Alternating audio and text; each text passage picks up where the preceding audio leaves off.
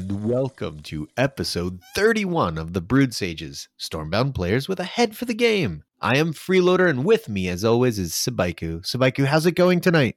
Fantastic. We are the Brewed Sages, easily the second best Stormbound related podcast in production. And as a reminder, you can always follow us at Brewed Sages on Twitter, or for all of you who have a photo of young you in overalls, our email address is thebrewedsages at gmail.com.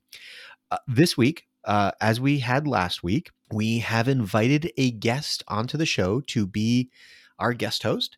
And in fact, it's going to be our first repeat guest, the one, the only, Reckless Rush, is here in the house tonight. Reckless, how's it going? It's going great. Thank you so much for having me. Both you guys are just amazing, and I've been having so much fun, you know, doing all kinds of things with you guys. So let's hope this episode is also just as entertaining. It is our pleasure to have you. I can't believe we are this lucky. Um, you have been keeping yourself busy. Uh, one of the things that we thought we would highlight tonight is uh, obviously everybody knows Reckless Rush, the deck. Everybody knows Reckless Rush, the Kitty walkthrough. If you don't know Stormbound Kitty, has an entire section of the website dedicated to Reckless Rush's deck, how to play it optimally. If you're new, if you've got low levels, if you want to compete at a high level, go there, read it. After that, go to Reckless's YouTube channel. There's all this wonderful content this man has already created for the for the game. But beyond all of that, Reckless, you've done some weird things with the game give us a, a, a, quick history of some of the side projects and weirdness that you have done uh, with with this tiny little game stormbound. How, how have you been expanding it into new horizons? Um that's actually a great question. I mean there's a lot to branch off here. I always want to keep like the game fresh. Yeah like you said want to just i don't know i'm always that type of person to like i like things that are new. I like things that are fresh. I like things that just shine and i always want to keep the game almost like updating on my on my own purposes i guess for my own purposes and just in general make others have fun along with it so i guess one of the big things that i really enjoyed doing was this series i have on my youtube channel called rush to diamond where i start with a fresh account completely free to play and then you guys can always watch me play and see how i get to diamond of course and see my thought process behind all my plays what decks I can make, stuff like that. It's always really fun. And then I also have this other series that I personally enjoy quite a bit is speed runs. Speed runs in Stormbound. It sounds pretty silly, but I really enjoyed having speed runs starting from a fresh account once again, free to play, and then just climbing, seeing how fast you can reach like X rank or something.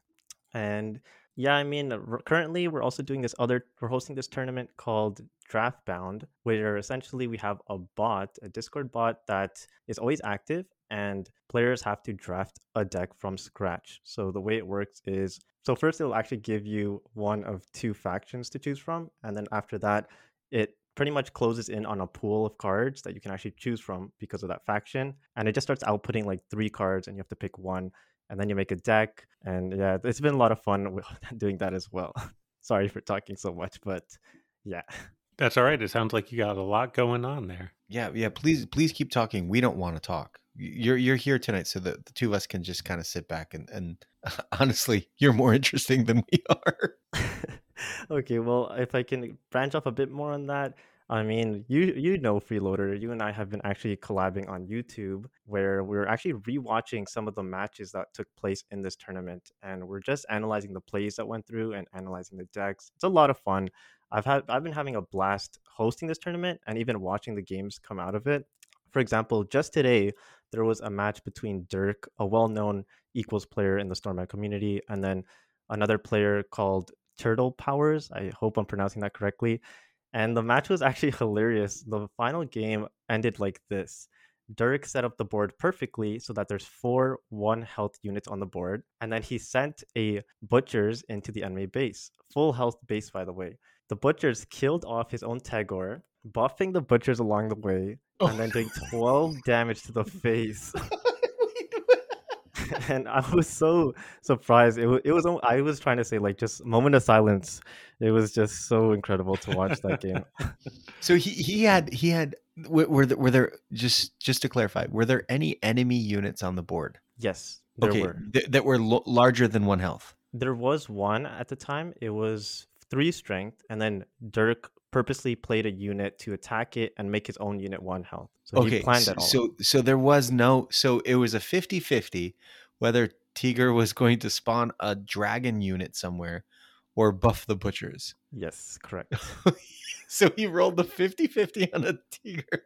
I know it was No, it was fantastic. You got to take that kind of shot. I love it. No, this is ingenious. Holy smokes. Yeah, and then um just as you mentioned, your last guest host was Thomas Petrie. He's actually right now doing the best in the tournament. He hasn't lost a single match. It's been so intense for him, but he's been holding on very strong with this ironclad like aggressive deck and it's so fun to watch him. He's been doing some crazy lethals from across the board, from having no front line to somehow throwing in a runner into the enemy base in one turn and winning. It was What? Yeah, I'm How? not kidding. it's amazing. He's just a crazy. He's just Does, crazy. does he have sound drivers in the deck or something? Not sound drivers. He's playing agents um, of charge. Okay. So he's just throwing that in. He also has Tagore. He has wind makers. All kinds of crazy shenanigans going on there. That sounds awesome. So he's good at Heroes League and at Equals, you're saying. So. yep, exactly. And it's been such a surprise. Not just not just heroes, not just equals. You have to understand, draft bound is a totally different thing than equals. It's played in equals, yes, but you don't get to choose the cards. It's what you manage to find in the draft. So, Reckless, tell us about that.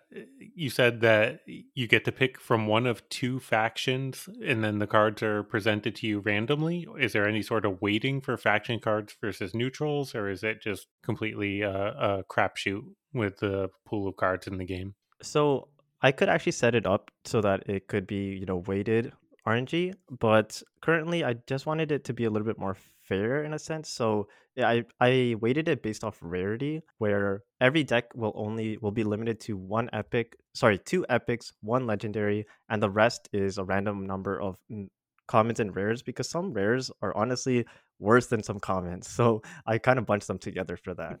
Yeah, so that, true. that makes sense.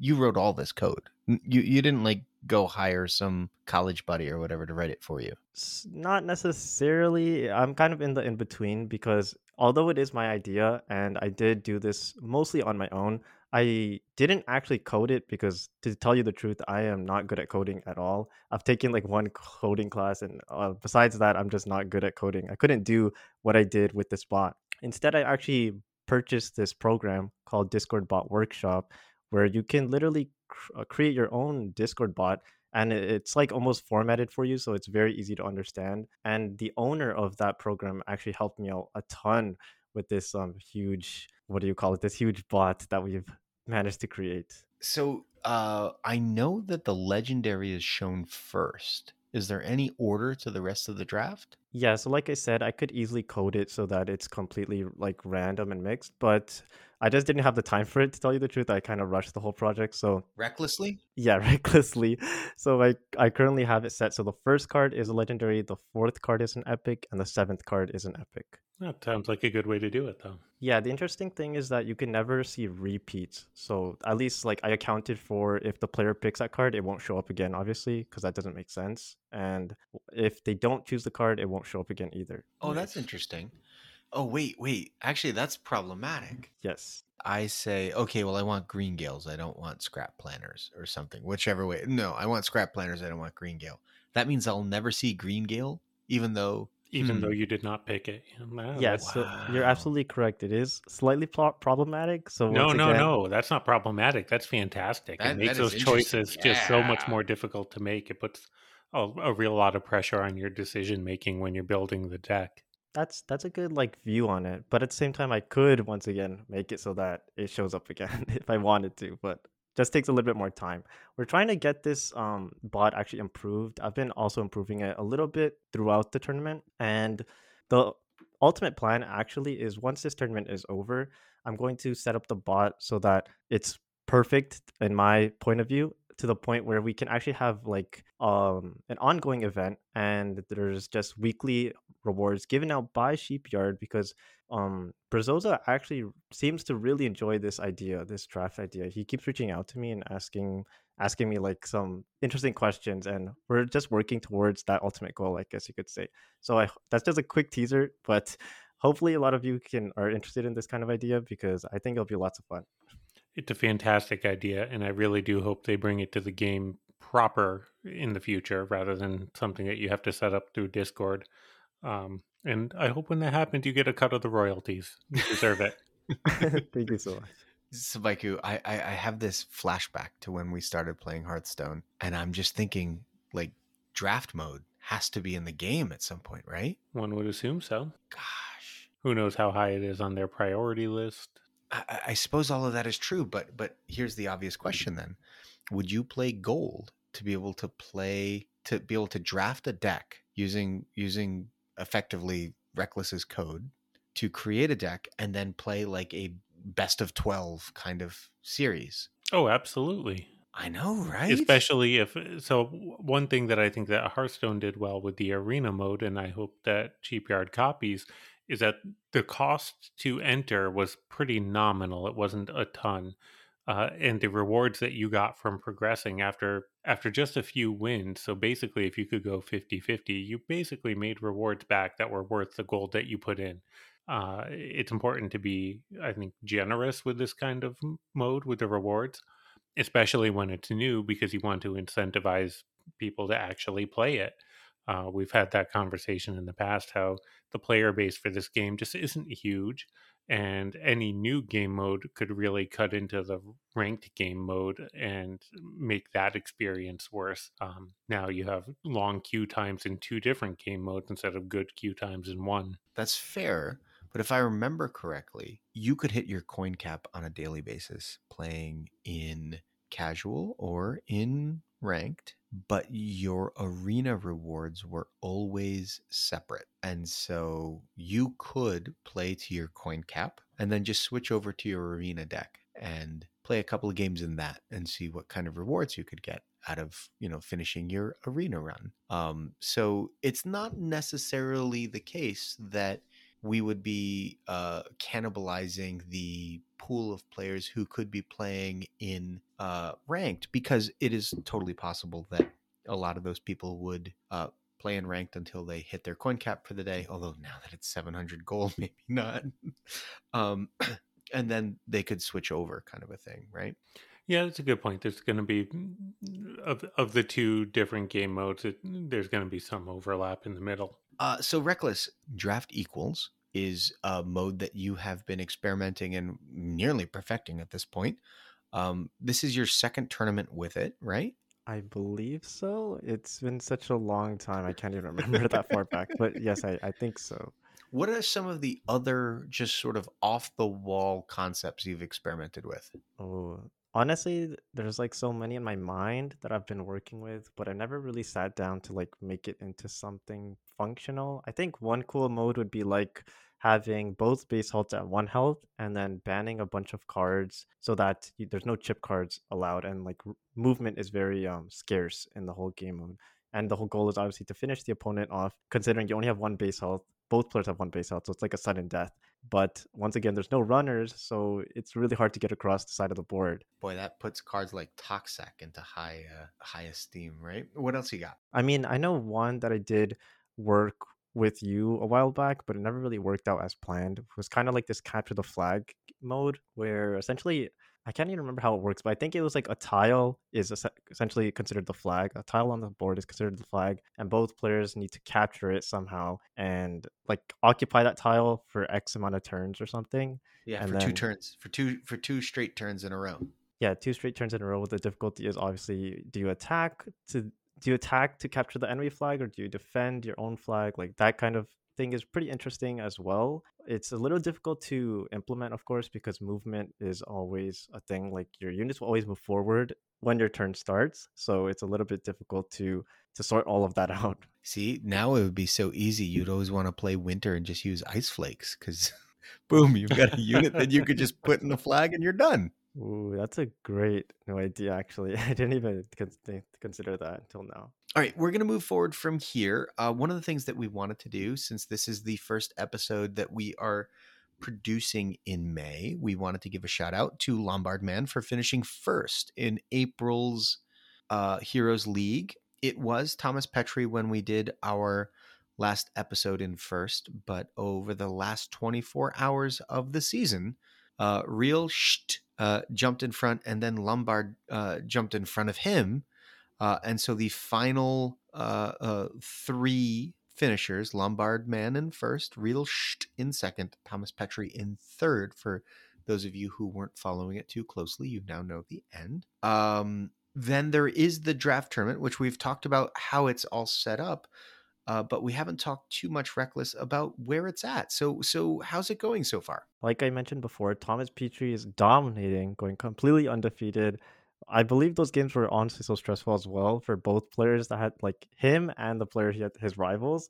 Those games must have been completely stressful, but it was completely like mind blowing to know that Thomas Petry would just lethal you from across the map. That, those were so funny. I actually coined the, that term Thomas the Train just because it's so funny. It's almost like you have like cargo going straight down the, the line. so funny. And then in the losers bracket, we still have a couple games that haven't been played. So we're kind of just looking at them here.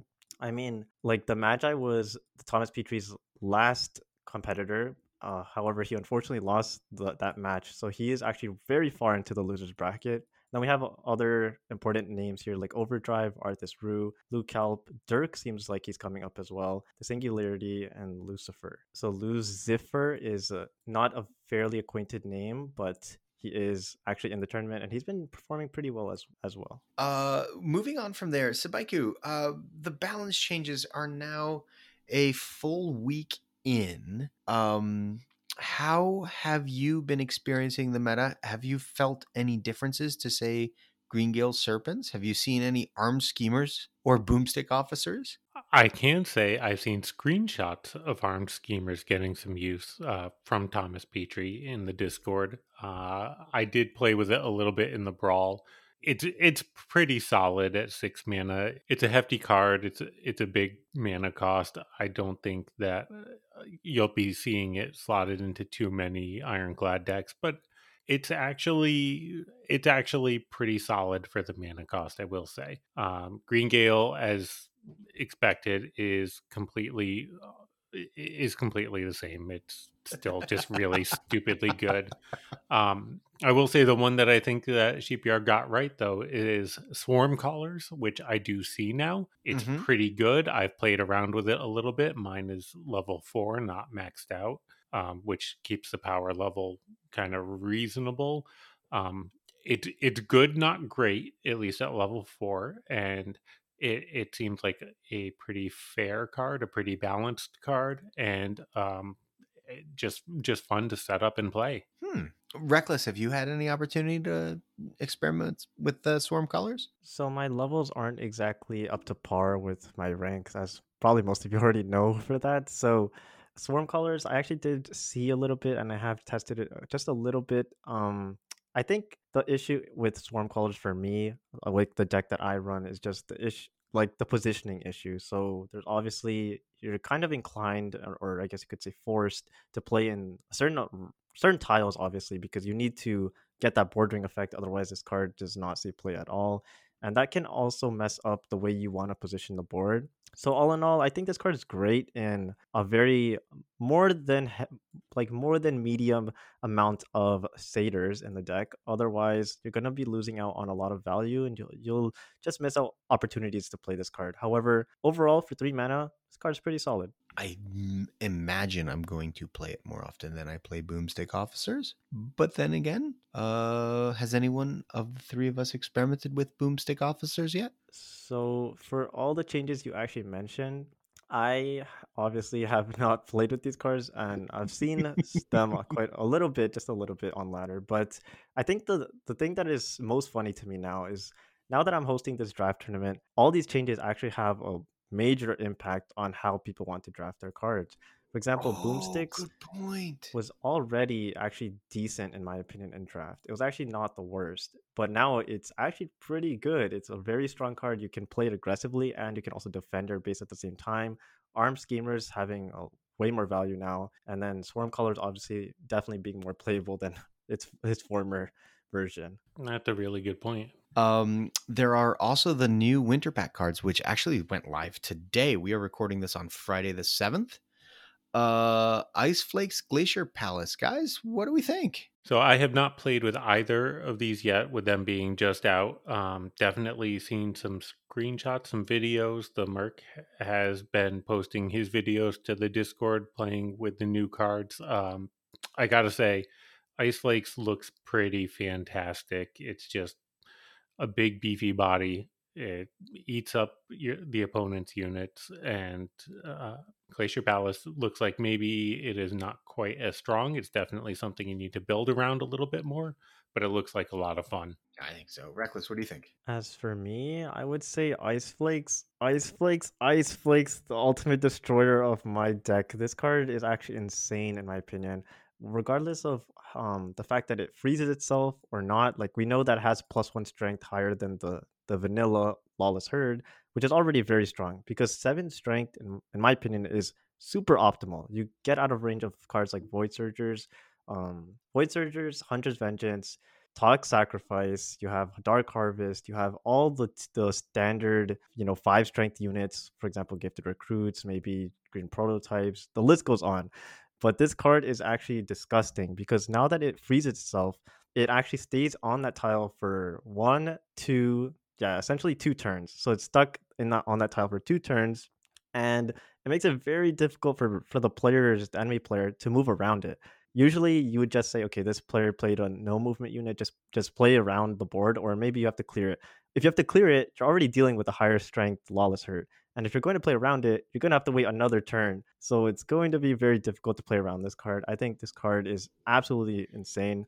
I really like this card, and I might actually start playing this if I ever play Winter. wow. High praise. I gotta say, I, I agree with you 100%. And the fact that it can eat up a four mana card, like the Remnant from Scrapped Planners, like Toad, just a full strength toad going into it just doesn't get any extra value it really it's really hard for your opponent to deal with without wasting a lot of mana on it it just feels so good um especially in a in a deck with Mist Wives. i mean that's that's where i get most excited about it um when you when you can land a Mistwives on a base uh you know a lot of times especially like in a winter to winter matchup for some reason i'm always i always watch my opponent play max Rimelings into, you know, gifted or green prototypes even. And it's just like, oh, okay, well, my Mistwives is dead. Uh, in this case, when you can play it with something that's six or seven health, the chances on six mana of them ever getting to chip down that 10 health is almost non existent, right? Like, yeah, it can happen. It could be like Frost Hexers into Icicle Burst, for example. Um, but in general, it requires a phenomenal defensive turn in response to this card. Um, and that's when you're playing it offensively. Defensively, same kind of thing to Reckless's point. Like, I can put the vast majority of my mana offensively because the two mana into this card is adequate to protect my base. Uh, and that's a that's a huge statement. It's powerful. I think one thing that's actually funny, I didn't think about this until today. Someone mentioned it in the chat where essentially if you play this card and the enemy is playing Shyvana, they can actually Shyvana this for free. That's going to Yeah, that is some serious counterplay. That is going to be rough. I mean, in the same way that if you play Heliotroopers as Shadowfen, your opponent can mark this prey for free. Like yeah, now Shyvana is maybe a little more common than Marx's Prey, um, which is not not a meta card for sure in the Heroes League at least. Um, but the point still stands: like y- your opponent has to have it a in their deck in the first place, which not everybody does, and then b have it in their hand to answer it on the turn you play it. I think it's it's worth the risk most of the time. You're forgetting the most important part. Your opponent also has to be playing winter. So at best, that's 25 to to maybe what 30% of the meta if if the meta really shifts towards winter find out next week in our meta report there you go um, but it's not 100% of your opponents are going to be playing winter so therefore 100% of your opponents cannot be playing Shyvana and then from there you just like you said you cut the pie into smaller and smaller pieces um, and then you get down to the point where well then on top of all that do they have it in hand where my mind goes is Rain of Frogs. Uh, I've played Rain of Frogs in my Shadowfen deck forever. My opponents have sometimes been Shadowfen players themselves. Uh, and it turns out that you need to be careful about when you play Rain of Frogs in the mirror. But you can figure out and you learn how to deal with that such that you don't play it into their butchers. You don't play it into their Bragda turn to give them a one health unit to trade into with Bragda. You learn how to kind of cope. Um, I think the same thing will be true here. If you play it as an opener into winter, you might get burned. That's the thing to think about is giving it, giving your opponent a free four mana turn might not be the best idea. So into the winter v winter, maybe you don't play with it on the first turn. Maybe you cycle it. Maybe later in the game you play it and you use it to dictate where your opponent has to play Shyvana if they yep. want to get any value from it and you mm-hmm. can make your opponent block off access to your units. Uh, you know, you, there's definitely some positioning tricks you can try to work with there. Yeah, I actually don't think it will be as bad as it originally sounded. Um, I just think we just don't know yet how the the counterplay works in the mirror because no one's gotten to experience that yet. There's also funny areas, um, like great areas for this card where you can't actually like you can't confuse this card and expect it to move the next turn, or you can't even push or pull this card because it's frozen. You can't also hysteria this card. Loris doesn't work. There's like all kinds of funny things going on with this card. I think it's it's going to be quite interesting to see this card in play. Correct. Yeah. You can't hysteria this card this turn, but there's no rush. You can sit on it to next turn because guess what? It ain't moving. Well, if, if you're placing the ice flakes offensively, that means everything else on the board will have moved though, and that might make your hysteria worse. Well, yeah, no, that's true, or or unplayable. Yeah, yeah. No, I, I was thinking specifically if you played it along your baseline, your opponent can't hysteria at this turn, but they can always just sit on the hysteria till next turn because it, you know the ice flakes will, will still be there. You make a great point though, reckless about this not working with Loris. So, for example, you could use on seven mana, you could play this and Ubis, and normally, you know, playing Ubis next to small units really just invites your opponent to use the Loris to uh, chip it down. Uh, they can play Loris into Ubis, but this isn't moving to to chip down the that strength at all. Oh my gosh! So if you're going to play a bunch of units, like like like a small bu- small bunch of them, like three in a row or, or something like that, actually playing this in the middle is an insane Loris counter. Whoa! No, you got it backwards. You want this. You want Loris to attack the unit in the middle so that the stuff bordering lore uh bordering the unit in the middle moves but this can't move right right right this can't move so you want this on the edge okay never mind yep yep yep yep yep Yep, I had it backwards. Still, though, that's a really clever. I had not contemplated Loris countering with this card. Hmm. The only other thing I'll, I'll, I'll make mention because I did see it today uh, was that the Merc was having really good success, and in fact has a video out already with these cards in it. Uh, for him, in the match that he played, Glacier Palace saw insane amounts of value. Uh, uh, getting to freeze multiple units. And the one thing that seemed relevant to our listeners in it, because I'm sure some of them may have this question when more than one Glacier Palace exists, what happens? And that question was answered. I want to give Merc credit for answering it. Um, it even if the two units aren't furthest forward, so if it's like a column of units, the first glacial palace will freeze the closest to your base. The second glacial palace will actually just freeze the next unit behind it. Um, so uh, it will not freeze the same unit twice. If you have two towers, two units will get frozen. Um, so that's that's actually pretty handy. Um, and it also was sort of an edge case I hadn't contemplated. So the card text basically reads freeze the furthest opponent unit uh, as long as it is not already frozen. Right. Yeah, exactly. Uh, and then if it is frozen, it just kind of skips to the next. All right. Um, so we we kind of ask this question every week, uh, and I think that it's totally pertinent and reasonable to ask it again. Reckless, how is the game going for you? Um, are you getting what you want out of it? Uh, where do you wish it was going, or are you just you know perfectly satisfied where, where it's at? I've been playing this game for quite a while now, as as well as both of you. So um, I can't just say it's only me, but so far the game's been okay. It's been going good. I'm just excited to see more updates, specifically like maybe new game modes. Something like that would be fun. That's actually the whole like reason why the draft series came into play is because I really want to integrate these new like exciting game modes where everyone has a fair basis, fair playing ground, and they can just play out, I don't know, just fun games in general. So I kind of want that because most of us that are listening to this right now are definitely not like maxed out, like level five cards and stuff. So it's very difficult to play against other opponents that have those higher level cards than you.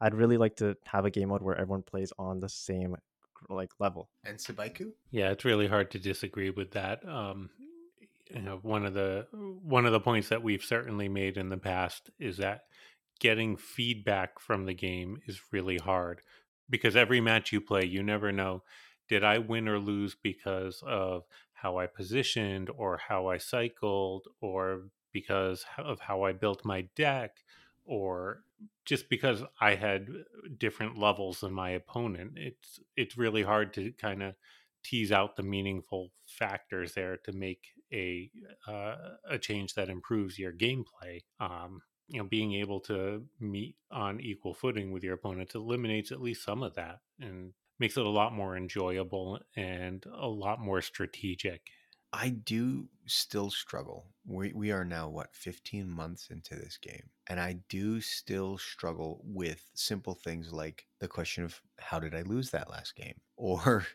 uh, which one of these two cards is better in my deck. It, it, it is to your point, Sabaiku, so difficult to be able to do a post-mortem on a match and was it my miss cycle was it choosing to play the wrong card was it playing the right card in the wrong spot all of these things really do add to the complexity of the game, which is why I love it. Um, but it does make improvement somewhat difficult. And then, yes, when you tack on levels, it is even more so. Um, uh, I am personally very excited for the idea of the brawl uh, getting split into pieces, where they um, they've been contemplating. They've said this publicly. Uh, that uh, not only would there be the the brawl the way we see it now with whatever levels you happen to have, but also a limited level brawl that might take place in the first half of the week, so like Monday, Tuesday, Wednesday kind of thing, um, that you could play for a short period of time before jumping into the other brawl. Uh, and I'm really excited. Like equals is interesting. Level fives is you know super powerful. I remember first time Sabaiku and I watched a Frostcon video when we first got started, we were watching it like it's just a different game. That's not what we're playing.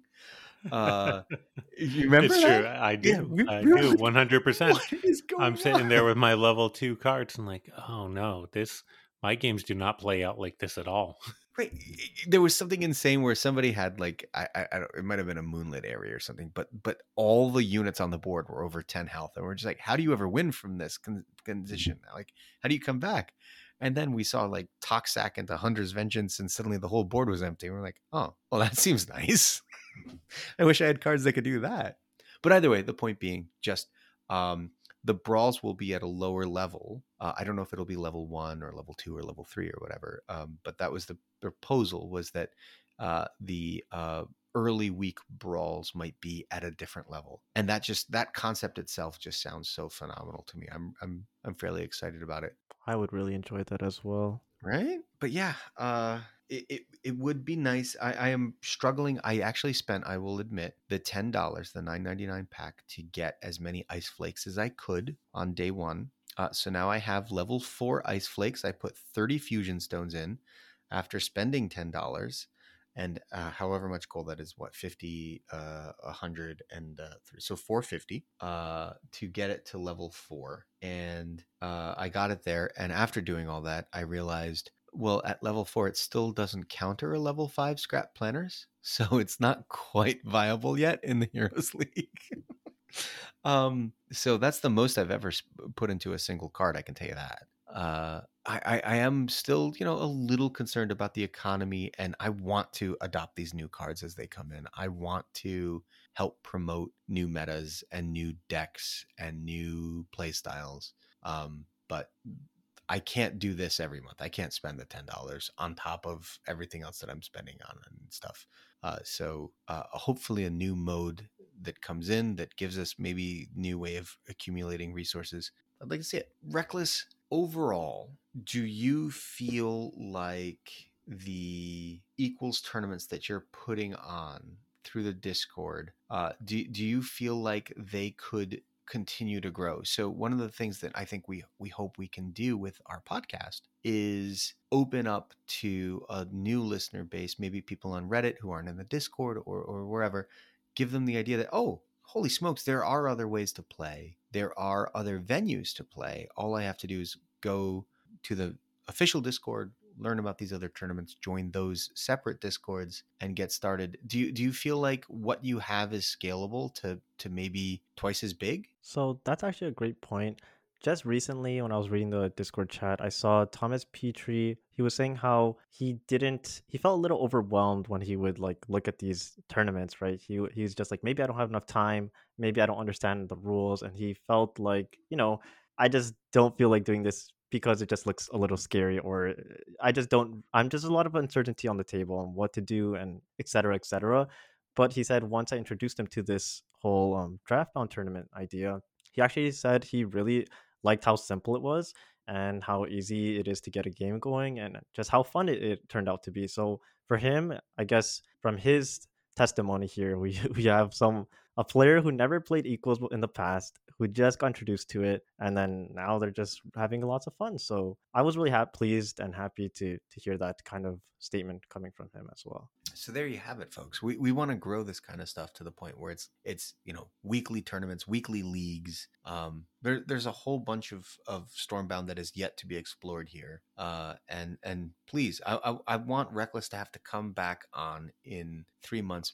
begging everyone to stop submitting submitting uh, uh, their names for the next tournament.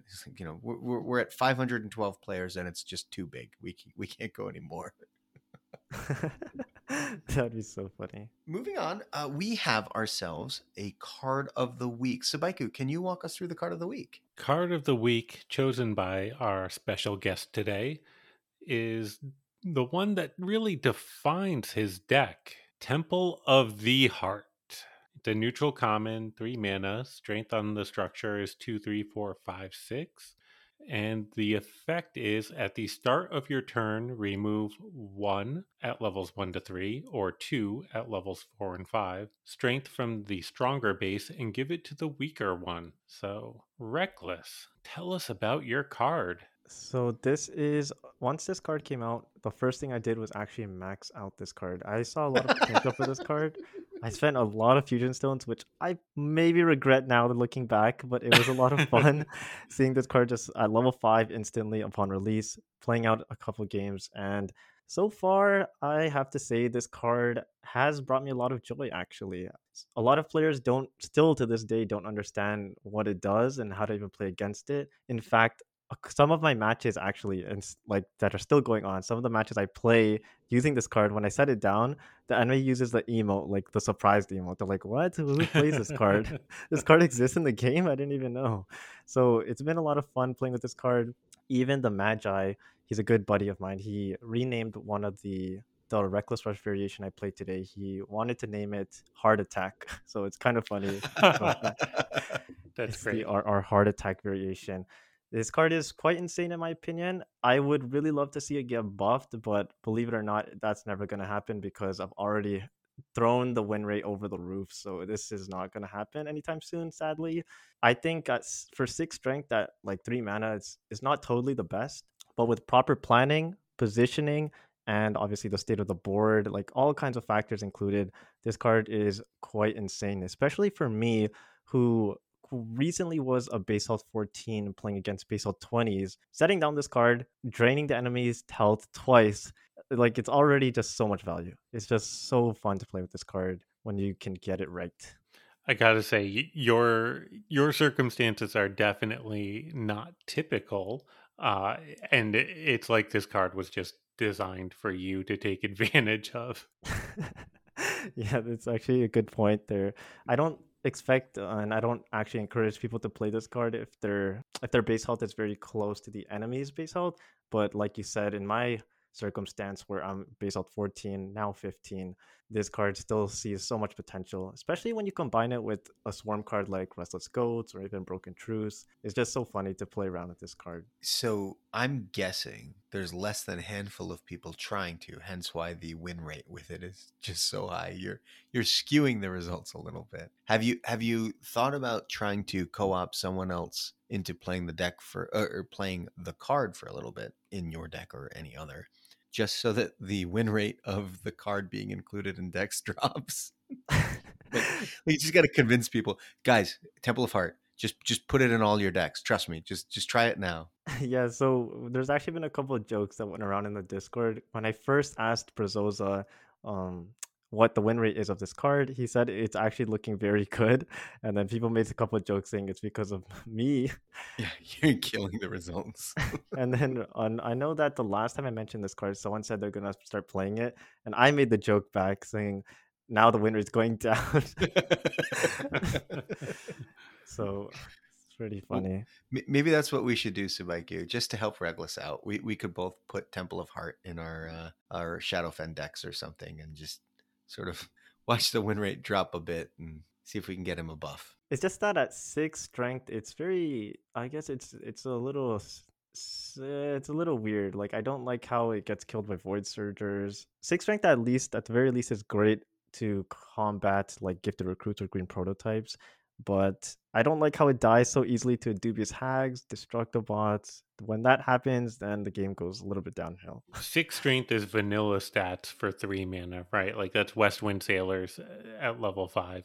Yeah. Um, which means that your opponent doesn't have to put any extra mana into it than you did, and that's abnormal for a structure. Typically, the structures do have a higher uh, a higher strength for the mana cost because they can't move, and that that's the offset uh, that they have. Um, eh, the fact that Sheepyard rated the strength so poorly for this particular temple means that they thought that the effect was really good is the only way I can look at it. Yeah, 100% agree on that point. But they're also right. The effect is insanely good. I mean, not if you're a base health 20. It doesn't really help you early. No, at levels 4 and 5, it's a, a 4 health swing in the game. Correct, if you play it on the right turn. Yeah. I would expect the fact that it can then give that health back to your opponent would kind of be the only offset that it needs, and that it doesn't need to take a, a hit to the strength to compensate for that. Well, that's a good point. So it should be the of like a, a it should have Fort of Ebon Rock stats. You're saying because there's no guarantee that the health goes in any particular direction. Well, maybe not Fort, but Fort minus one instead of uh, the Fort minus two that it currently has. Okay, okay. I can I can stand by that. Actually, I just think that it's I believe this is actually the only structure that can negatively impact you, which is kind of funny because if you play this card on the wrong turn or something, you can actually just give your opponent base health, and then it's literally negatively impacting the game mm-hmm. for you. so, right. Yeah, late in the game, it might be a card that you actually have to not play. If you accidentally cycle into it, if it comes back earlier than you expect or whatever, you might have to just sit on it and not play the card. Well, you you could always put. I mean, at even at like at six health, it should kill uh, kill something or at least reduce the health of something on a board late game, right? Like you could at least just stick it in front of one of your enemy units. So it's not alive for your next start of turn. It's just, you know, reduce that unit by six health kind of a thing. That's fair. And you can also use it to just try to hold your front so your opponent has the choice. Well, do I kill it eh, and deny my opponent at the front, or do I leave it up and take my chances but get extra base health out of it? Yeah, I think what makes this card really great is the fact the whole mind game component to this card. So, for example, you can set this card down and then play a Restless Goats, and then the enemy is like, okay, I have to kill this Restless Goats. But if I do, then the temple's gonna trigger, and then like, do I really want to do that? So then they start thinking, overthinking some things. Or for example, they're already lower base health than you, and you set this down at their base. So now they have to clear it to kill the corner unit, but they don't want to kill it because they want to buff their health. So then it's like, what do I do? And I've had a lot of games where players don't destroy the temple because they're like, okay, it's gonna buff my health, just to not realize that I have devastated forgotten souls one shotting them. oh, dear. So Yeah, that two health doesn't really matter when you deal. What is that? Twelve 12. back? Yeah. Yeah. Oof. Yeah, that hurts. All right. Well, um, that ends the main portion of this episode, which means it's time for me to remind you to please contact us, preferably on our channel in the Stormbound Discord server or on Twitter at Brewedsages. You can also email us at thebrewedsages at gmail.com. We also have an additional way for you to reach out and support us. We've just started a Gumroad account about uh, three months ago now. You can become patrons of our work. Check out the link on our Stormbound Kitty page. This week, we heard from a few of our listeners. First off, we heard from The Merc with the quote, Yeah, boy, yeah. Arthas Rue says, Beautiful episode. I'm really impressed with the, del- the detailed insights Thomas brings to the table. It was an absolute pleasure to listen to. Well, thank you so much, Arthas. Supla Law says, So Swarm is the meta now? And Thomas's voice is so similar to what I imagined. That's going to do it for tonight's episode. For Baiku, I am Freeloader. We are the Brewed Sages, reminding you to stay hydrated. Thanks, Reckless.